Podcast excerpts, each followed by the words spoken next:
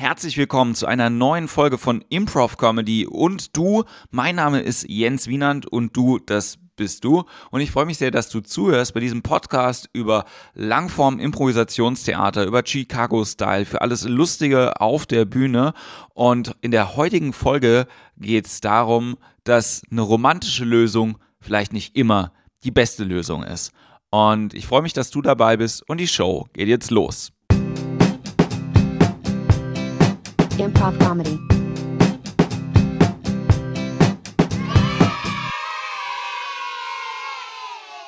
Die Folge heute ist eher so ein kleiner, ja, wie soll ich sagen, so eine kleine Randnotiz zu Szenen, die man immer wieder auf der Bühne sieht.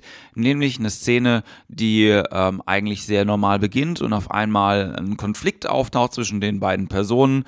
Ähm, das passiert, das ist vollkommen in Ordnung. Das äh, will das jetzt auch gar nicht thematisieren, dass es besser ist, ohne Konflikt zu spielen. Aber ich möchte darüber sprechen, wie viele Impro-Spieler dann in so einem Konflikt miteinander agieren und äh, was für eine Lösung dann gesucht wird. Wenn nämlich es ein männlicher und ein weiblicher Spieler ist, ist es relativ häufig, dass die Lösung aus diesem Konflikt eine romantische Beziehung ist. Auf einmal schauen sich die beiden in die Augen und der eine sagt zur anderen oder die eine sagt zum anderen, oder der eine sagt zu dem anderen, ich will es jetzt so durchstellen, dass sich niemand beleidigt. Ich fühle es mir ganz, ganz wichtig, aber auf jeden Fall, hey, auf einmal wird mir klar, wie wichtig du in meinem Leben bist. Und ähm, ich habe dir das die ganze Zeit nicht gesagt, aber ich liebe dich. Und die andere Person sagt, hey, das ist total schön, dass du mir das sagst.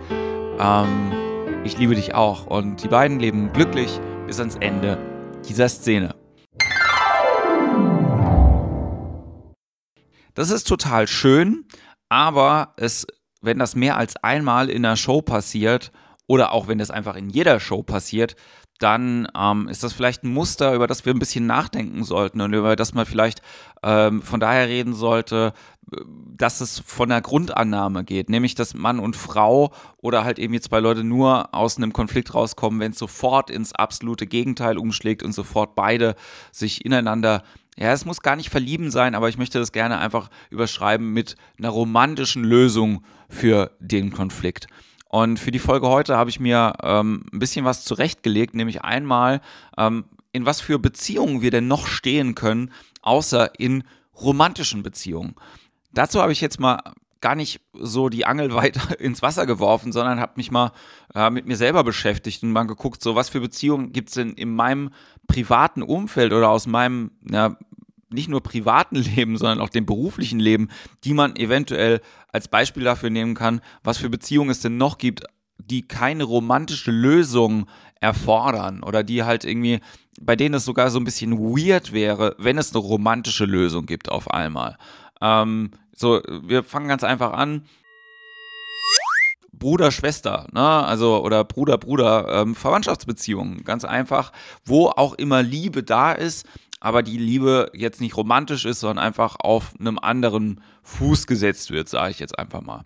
Dann gibt es Arbeitskollegen, da gibt es ganz unglaublich verschiedene äh, Beziehungsgeflechte, die man irgendwie auch haben kann. Wenn ich an Arbeitskollegen denke, dann möchte ich die halt oft auch beschreiben mit, die sind sachlich und fair.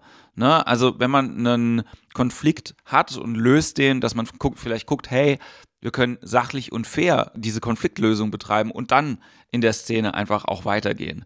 Dann habe ich als Basis für ganz viele Sachen hier aufgeschrieben, das vertraute Wolfpack. Das äh, ist vielleicht eine Band oder sind Musiker, mit denen man zusammen ist oder die Sportmannschaft oder eben auch das Impro-Team selbst. Also das sollte ja im Idealfall so sein, dass die Vertrauensverhältnisse so sind, dass man sich einfach fühlt wie eins. Ja? Und äh, also das ist auch jetzt gar nicht konkret in irgendeiner Emotion zu schreiben, sondern einfach die Beziehung, ihr wisst genau, was ich meine, wenn ich vom Wolfpack spreche, also diese äh, alle für einen, einer für alle Geschichte. Ne? Dann habe ich äh, hier so beste Freunde, bei denen man einfach sein kann wo es auch mal okay ist, dass man scheiße ist zwischendrin, ja, die aber wissen, hey, das hat jetzt generell gar nichts mit uns beiden zu tun, sondern das ist jetzt einfach, ich nehme das auch so hin, dass das jetzt gerade so extrahiert ist und dann findet man jederzeit wieder zurück in dieses Vertrauensverhältnis, was man vorher gehabt hat, ne?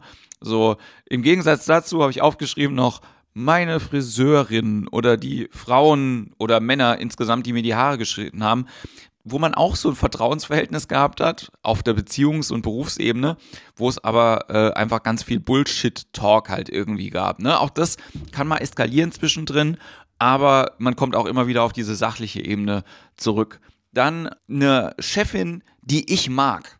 Ja, das ist also auch eine ganz besondere, äh, äh ganz besondere Vertrauens- Beziehungen, die ich zu der Person irgendwie auch habe. Das heißt also, jemand, der mir vorgesetzt ist, wo der Status natürlich auf dem Papier da ist, aber der Status eigentlich gar nicht so die große Rolle spielt, sondern die Sympathie zu dieser Person spielt für mich die große Rolle. Und das ist auch immer wieder das, wo, wo es drauf zurückkommt, wenn Konflikte irgendwie herrschen. An der Stelle möchte ich noch kurz einschieben, dass Status für mich ja sowieso eine zweitrangige Rolle spielt, sondern dass immer die Beziehung zwischen den zwei Leuten im Vordergrund stehen sollte. Und guckt mal, wenn ihr zu oft in die Statusfalle tappt, dass ihr auch einfach mal zwei Leute mit dem gleichen Status aufeinander prallen lasst, die äh, bei auch einer positiven Beziehung zueinander vielleicht eine andere Meinung zum gleichen Thema haben. Respektvolle Arbeitsbeziehungen zu artfremden Kollegen. Das heißt vielleicht Leute, die in einem anderen Berufsfeld arbeiten, aber wo man trotzdem weiß, so, hey, wir teilen uns gleiche Ansichten für Welt XY.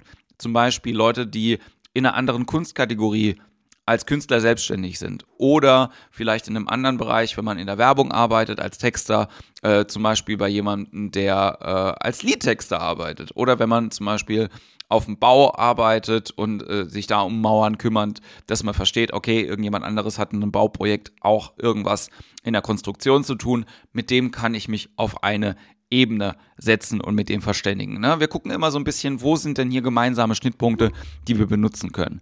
Dann der Mensch, der sich sorgt. Ja, so, es gibt immer so jemanden, der sich irgendwie Sorgen um dich macht. Und wenn man Konflikte mit dem hat, dann ist das meistens, weil man sich selber nicht genug um einen kümmert. Ähm, und auch das wäre keine romantische Lösung, die man anstrebt, sondern man versucht immer wieder auf dieses Verhältnis zurückzukommen, vielleicht das sogar so ein bisschen auszugleichen, zu sagen, es ist viel mehr in Ordnung, als du dir eigentlich denkst. Dann der Mensch, um den ich mich sorge, natürlich gibt es den auch.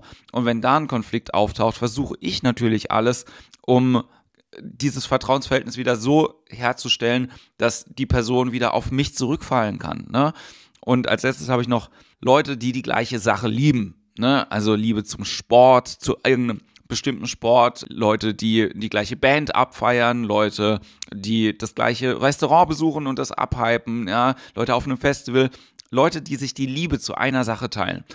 Alles das sind so Gemeinsamkeiten, die keine romantische Beziehung oder keine romantische Lösung eines Konflikts bedürfen. Ne? So, und dann überlegt man sich, okay, Jetzt haben wir aber einen Konflikt und ich habe diese Beziehung.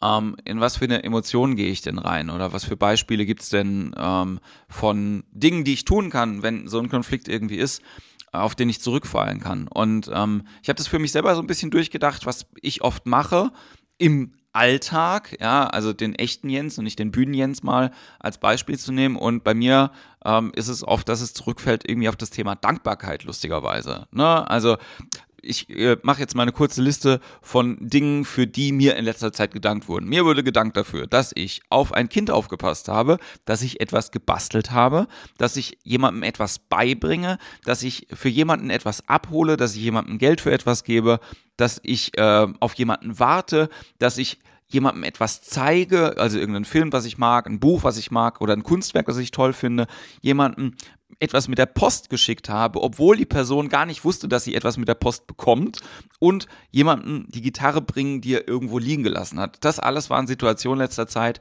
für die mir persönlich gedankt worden sind. Und all das hatte nichts mit Romantik zu tun, sondern es waren einfach freundschaftliche Beziehungen, ähm, ernsthafte, positive Beziehungen, auf die man zurückgekommen ist. Und da kann ich jetzt noch ein paar Sachen sagen, damit das nicht einseitig ist, für die ich mich bedankt habe, nämlich Kleinigkeiten, die jemand für mich im Haushalt gemacht hat.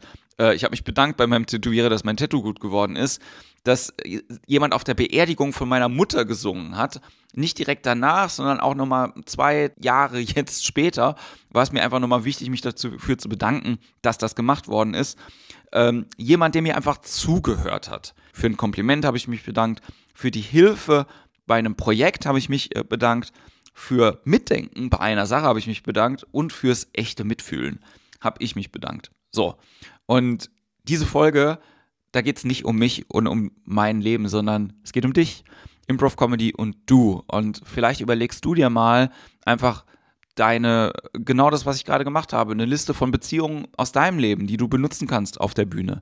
Oder eine äh, Liste von Sachen, die bei dir selber positive Emotionen auslöst. Wenn es Dankbarkeit ist, ist es Dankbarkeit. Wenn es liebevolle äh, Sachen sind, dann ist es irgendwas anderes. Wenn es Begeisterung ist, ist es Begeisterung. Dinge, für die du dich begeistern lässt, Dinge, für die du andere Leute begeistern kannst. Positive Emotionen. Wir kommen aus dem Konflikt jederzeit raus, wenn wir zurückfallen ins Positive, aber es muss nicht unbedingt die romantische Liebe und die große Liebe und der Kuss am Szenenende sein. Das wollte ich äh, dir für diese Woche mitgeben. Ich hoffe, es hat dir ein bisschen gefallen. Wenn es dir gefallen hat, dann teile es mit deinen Impro-Freunden. Gib uns ein paar äh, Bewertungen auf iTunes. Wir sind jetzt auch auf Spotify zu hören und bei Android. All das auf improvcomedy.de. Mein Name ist Jens Wienern und ähm, Du kannst jetzt wahrscheinlich schon denken, dass die Challenge für diese Woche ist, einfach eine Liste zu machen mit all diesen Sachen, die ich dir gerade gesagt habe. Ich bedanke mich jetzt als letztes bei dir fürs Zuhören. Ist total schön, dass du dabei bist. Und wir hören uns nächste Woche wieder bei Improv Comedy und du. Improv Comedy.